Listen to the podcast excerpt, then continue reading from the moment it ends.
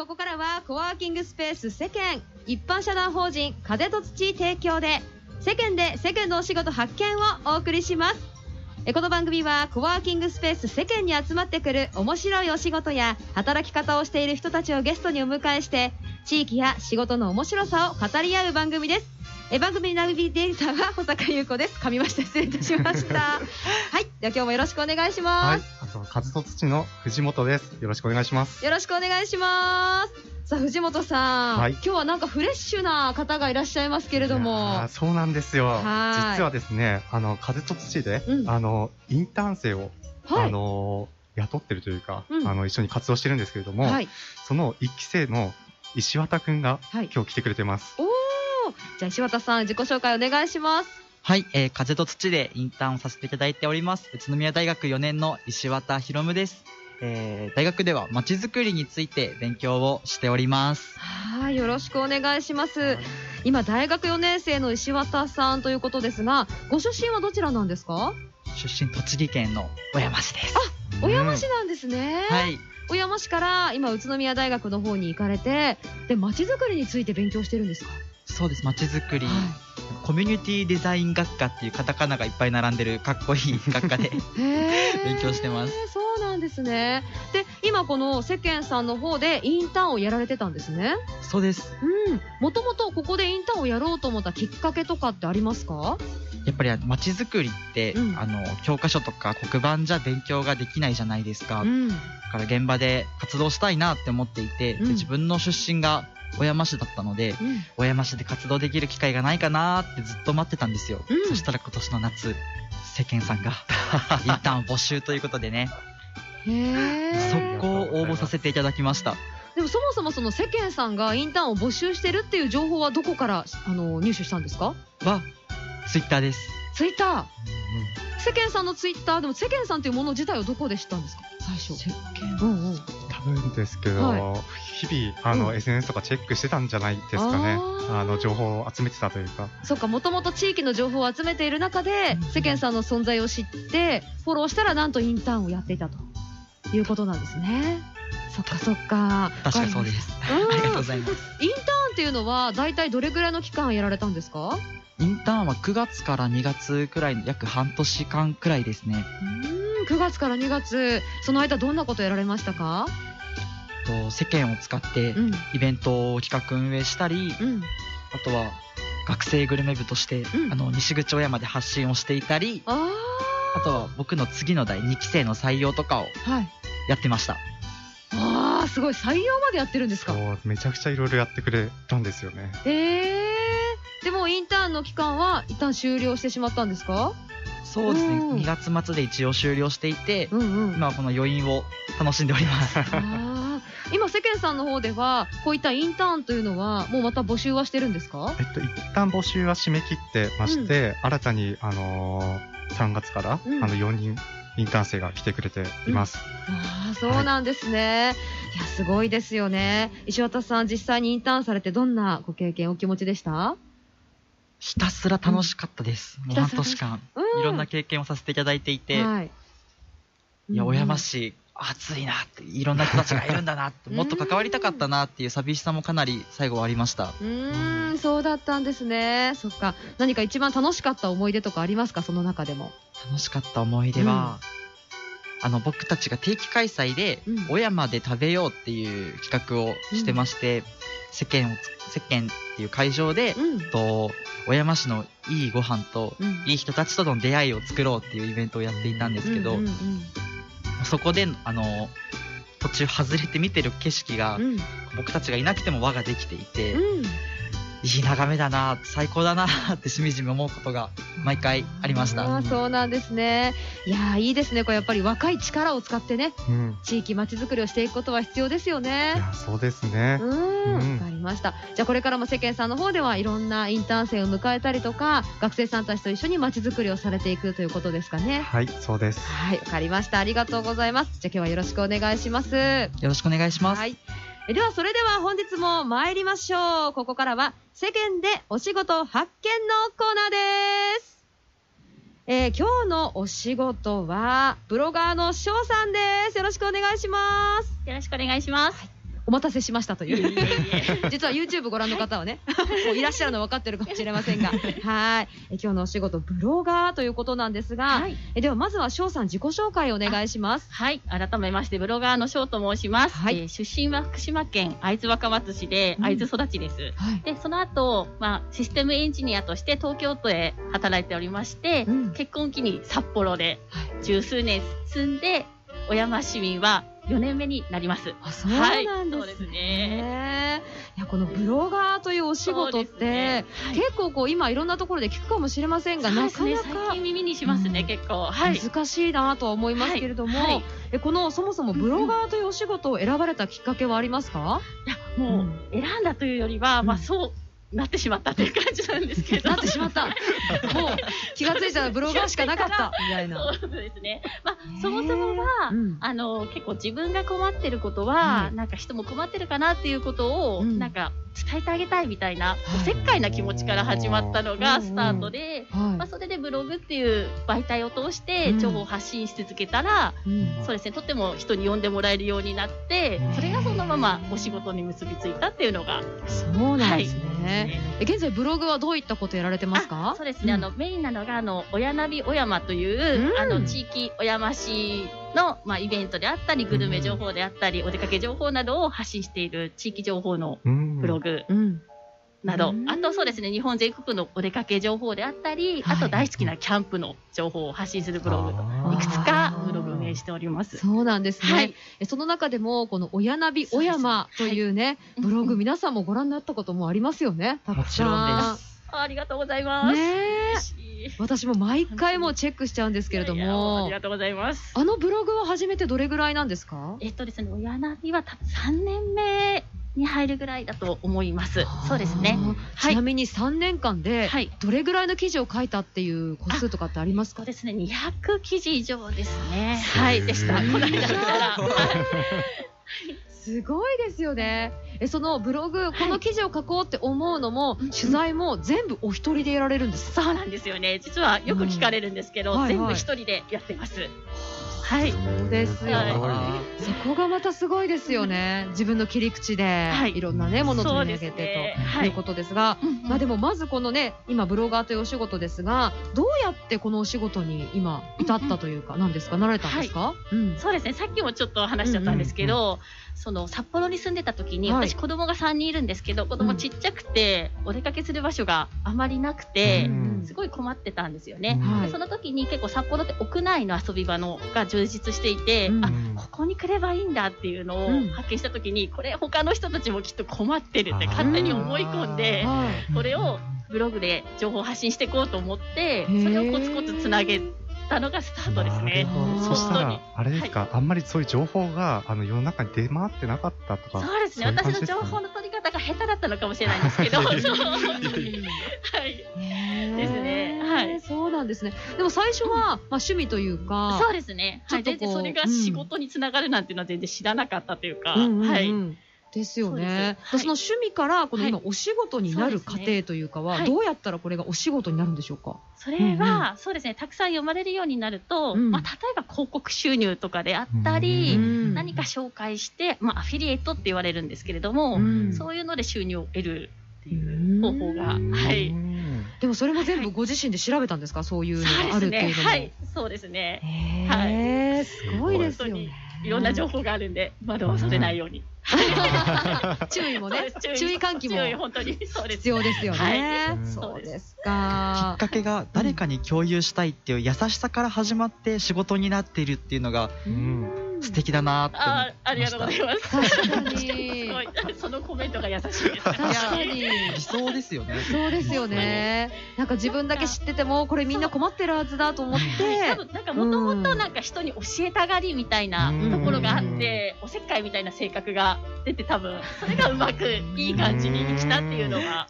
スタートだと思いますね、多うん。分。はい。いやでも実際まあ全部お一人でもう3年間で200の記事を書かれてるそうですが、はい。こう一日のタイムスケジュールというか、はいはいはい。お仕事の流れっていうんですかね、はい。具体的にはどうやってお仕事されてるんですか？私、あの、3人子供がいまして、うん。結構夕方ぐらいになると、もう習い事の送迎であったり、ご飯の準備とか立て込んでくるんで、はい。大体もう3時までには仕事を終わらせるっていうスケジュールで、そこからもう逆算して、まあ、なるべく朝時間を有効にっていう、早起きをして、はい、そうですね、仕事をして、ちなみに早起きというのは何時ぐらいに、5時、6時ぐらいですかね。あーすごい。本当にそうもっと早くなんですけど。5時、はい。まずじゃあ5時に起床します、はい。仕事を始めるのは何時ぐらいからですか？お家で？起きた時はもうその時からやってますね。はい。すごい。すごいです6時になったら、まあ、一度主婦業をやって、洗濯とか朝ごはん作って、はい子供とかみんな7時ぐらいにはもう出てくるんで、はいその後また仕事に戻ってって感じですへね。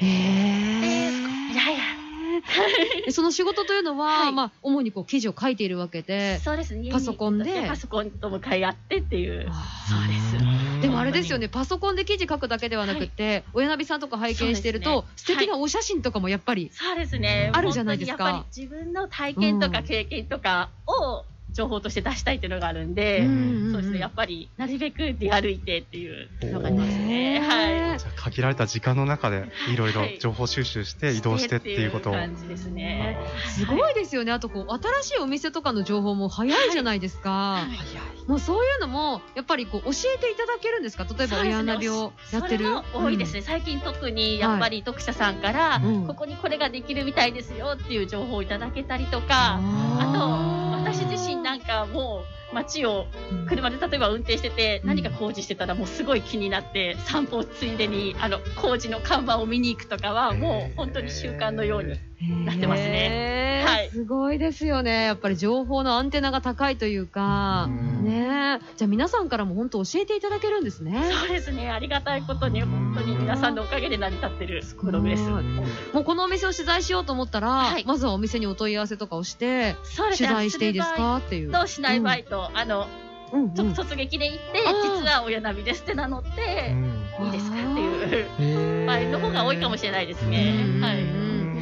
本当翔さんの記事で、はい。結構皆さんこの小山っていう土地柄って、そこまでこういっぱいいろんな媒体があるわけじゃなくって、結構栃木県ね宇都宮とかの情報って結構全国に発信されてますけど、はい本当に小山の記事ってすごく実は重要ですよね。いやそうですね。やっぱり住んでる場所なので知りたいじゃないですか、うん。あうんうんのやっぱり私が引っ越してきたからっていうのもあるかもしれないですね、うん何も知らないところから始まってるのうんで、うん自分がこれから住むところを知りつつうん伝えていきたいっていう両方、はいそうなんですあね。すごい。でもさっきあれですよね、あの学生のはい。こう食べログじゃないですけど、何でしたっけ？うんうん？学生グルメ部グルメ部そういうのも記事も書かれてるんですよねう、ん石渡さんは。一うんう応、ん。翔さんのご指導のもと、書かせていただきました。本当にもううん。すごいです いや、もう全然です。すごいです。ねめちゃくちゃ感情が伝わってくる、あの文章の書き方をしてくれてるんですよ食。べたくなる、あ、嬉しいです。すごいえその感情を文章に載せるっていうのがすごい私は難しいと思ってしまうんですけど、うんそのやり方っていうのも独学で勉強されたんですか？独学ですね。独学ではいそうだったんですね。ですえね、はい。ー、その独学っていうのは何か本を読んだりとか、本読むのは好きなんですけど、それは別に学ぼうとして読んでるわけじゃなくて、うんうん。もう本当にそうですね、うん。独学というか楽しはいいと思ったブログとか、これ面白いなって思う記事とかはいを何度もこう読んだりとか。多分す。ごいインプットはすごくしてるかなって思いますうん。ね。はい。なんか同じような仲間とかうん。とあ。そういう勉強会とかってあったりするんであすそうですね。今ちょっとこのご時世的にあれなんですけど、少し前まではその地域情報を発信する地域ブロガーっていうんですけど、うん。同士のつながりとかもあって、うん。年に何回か集まってそうですね。発表したり情報交換したりっていう場もありますね。結構ブロガーさん同士のつながりっていうのも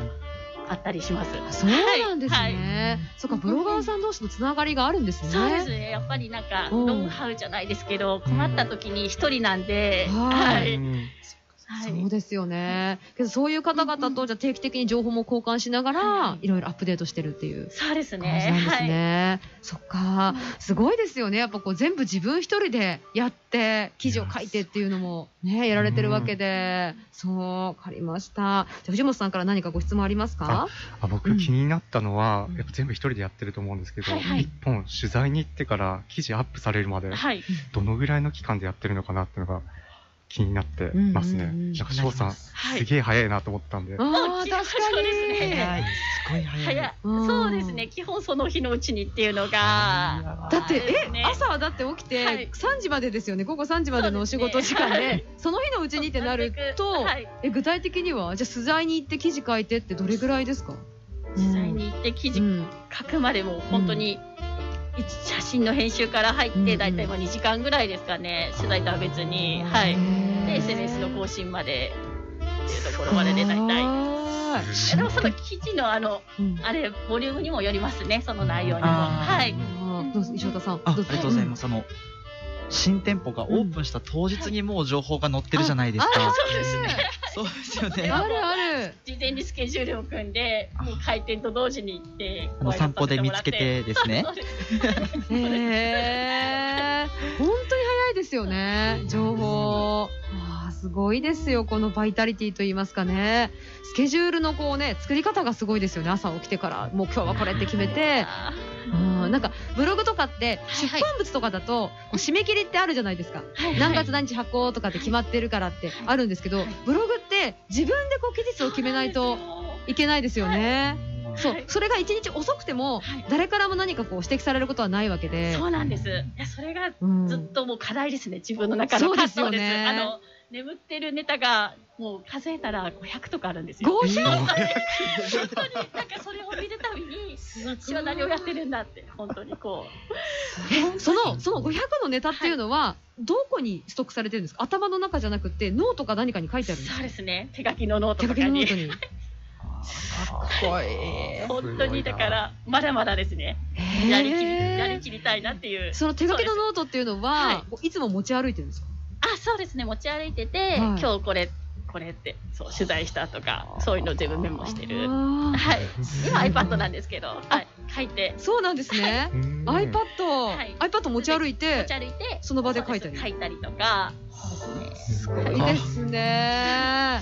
ちょっと、もう iPad 見たいぐらいですよ、その アイデアノートとか書き方とかねね。うん誰にも読めない字で書いてありまああ、そうなんですか。はいいや、すごいですよ。ね、藤本さん、他にもありますか？ご質問とか。他にですか、うんそうですね。やっぱりでも、うんこう日々、もう3年以上、親ナビもやってると思うんですけども、毎日情報発信で疲れないのかなってところがちょっと気になってて、あの、そう続けられるモチベーションみたいなのが、ちょっと気になってるんですよねす。やっ。ぱり、うんあの読者さんとか、はいまあ、SNS のフォロワーさんからの反応が全てですね。あーやっぱり自分の情報がまず誰かに届いてるんだっていうところですごくなんか達成感みたいなのもありますし、それでかこれ行って楽しかったよとか、うん。美味しかったですとか、うん。情報ありがとうございますなんてコメントいただけた日には、うん。結構舞い上がっちゃって、えー。あよかったなっていう気持ちになりますね。はい。嬉しいですそこになんね。か喜びを感じてます。うんはいそうか、そのコメントいただいたものに対して、ブログっていうのは、何か返信みたいなのもするんですかあ、うんそうですね。あの、結構、ダイレクトメッセー。ジとかでいただくんで、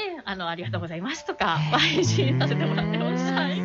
はい。先ほどね、今記事200ぐらいってお話してましたけど、自分の中で例えば1週間に何記事とか、はい。こういろいろノルマはあるんですか？あるんですけど、達成できないんですよ、常に。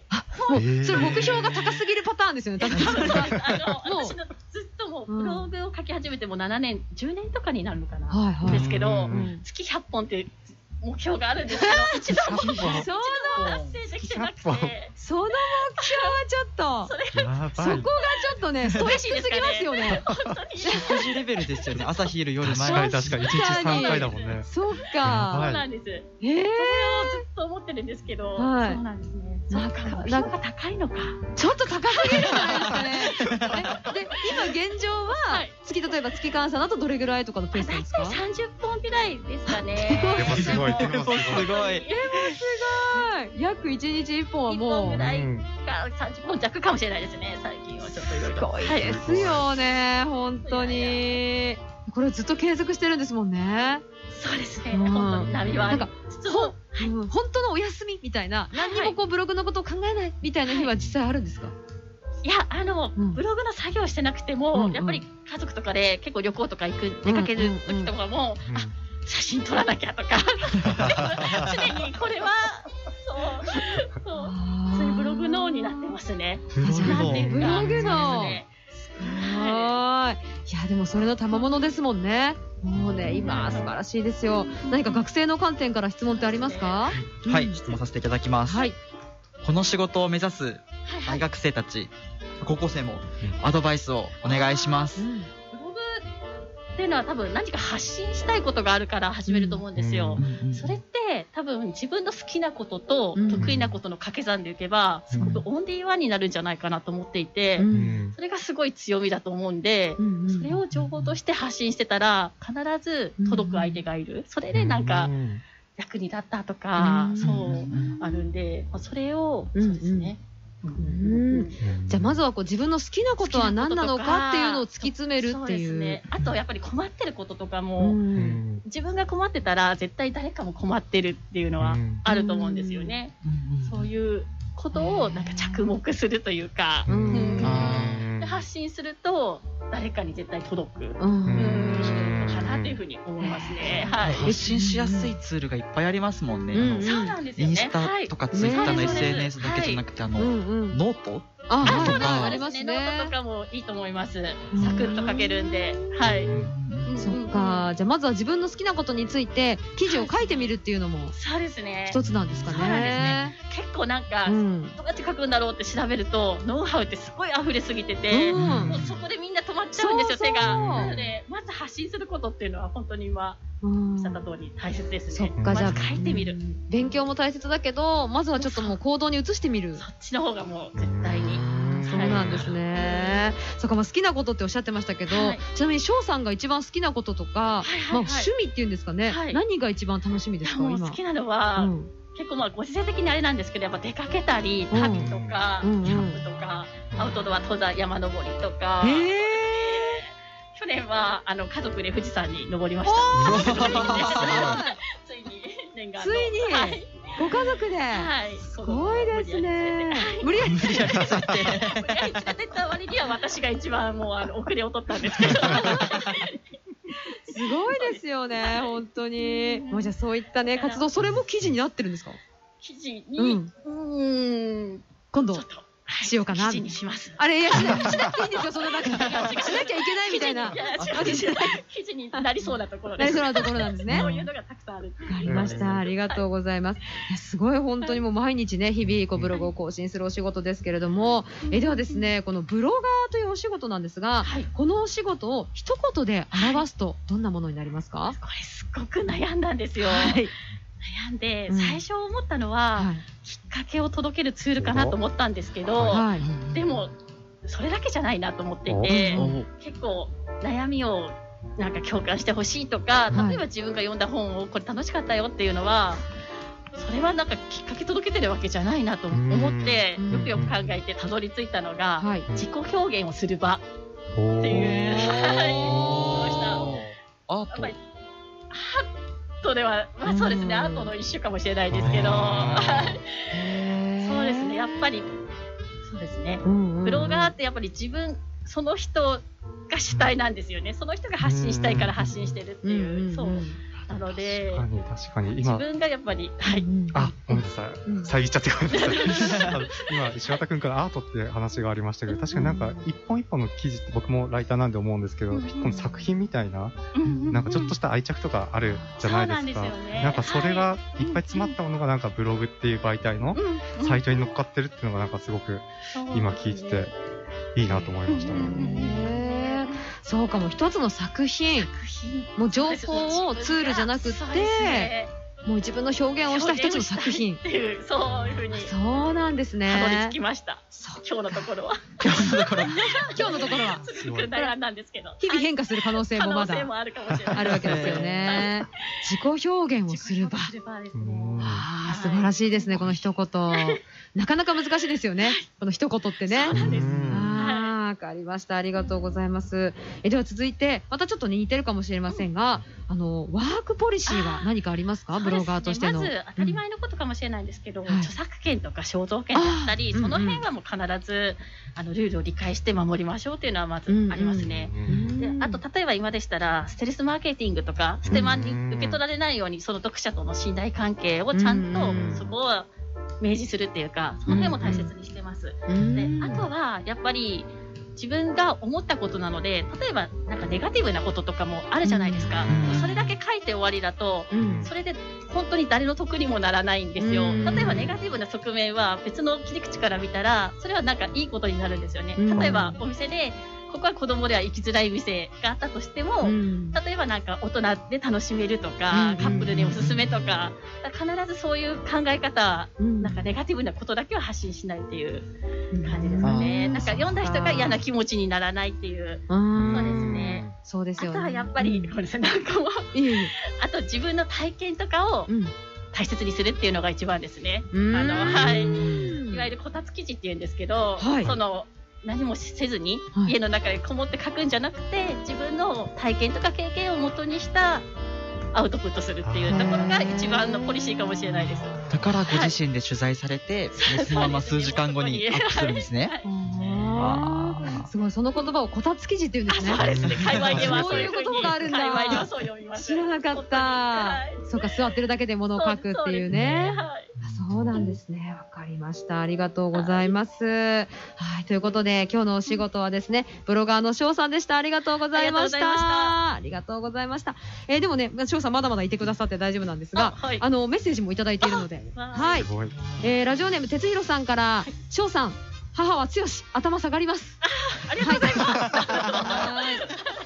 はいえーそれから今、宇都宮大学ということで、えーはいこの間の日曜日に宇都宮大学2年渋谷さんとかにもね、会ってきましたよ、なんていうのも話してますね。うん、哲弘さんからいただきました。はい。ありがとうございます。はい哲弘さんメッセージありがとうございました。まあ、こうやってラジオもこう反応がね、あるとやっぱり嬉しいなっていうのが嬉しいんですよね。そう、ありますけれども、ねやっぱりこれからもじゃあブロガーとしてね、ねいろいろ活躍をご期待しておりますので、頑張りますあ。りがとうございます。はい。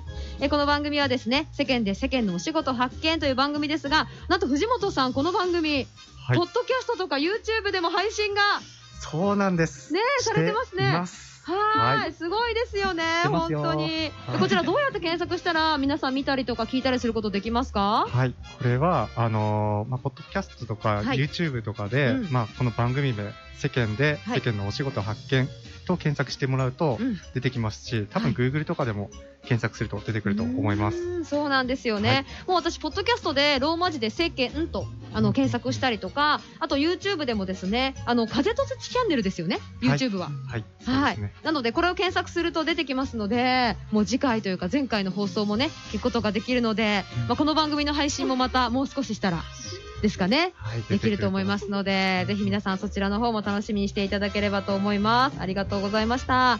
えー、ということで、この番組は、コワーキングスペース世間、一般社団法人風と土提供、世間で世間のお仕事発見、お届けしてまいりました。えー本日も藤本隆彦さん、えーそしてブロガーの翔さん、石渡博文さん、ありがとうございました。ありがとうございました。ナビゲーターは保坂優子でした。えーそれでは次回も世間で会いましょうまたねまたね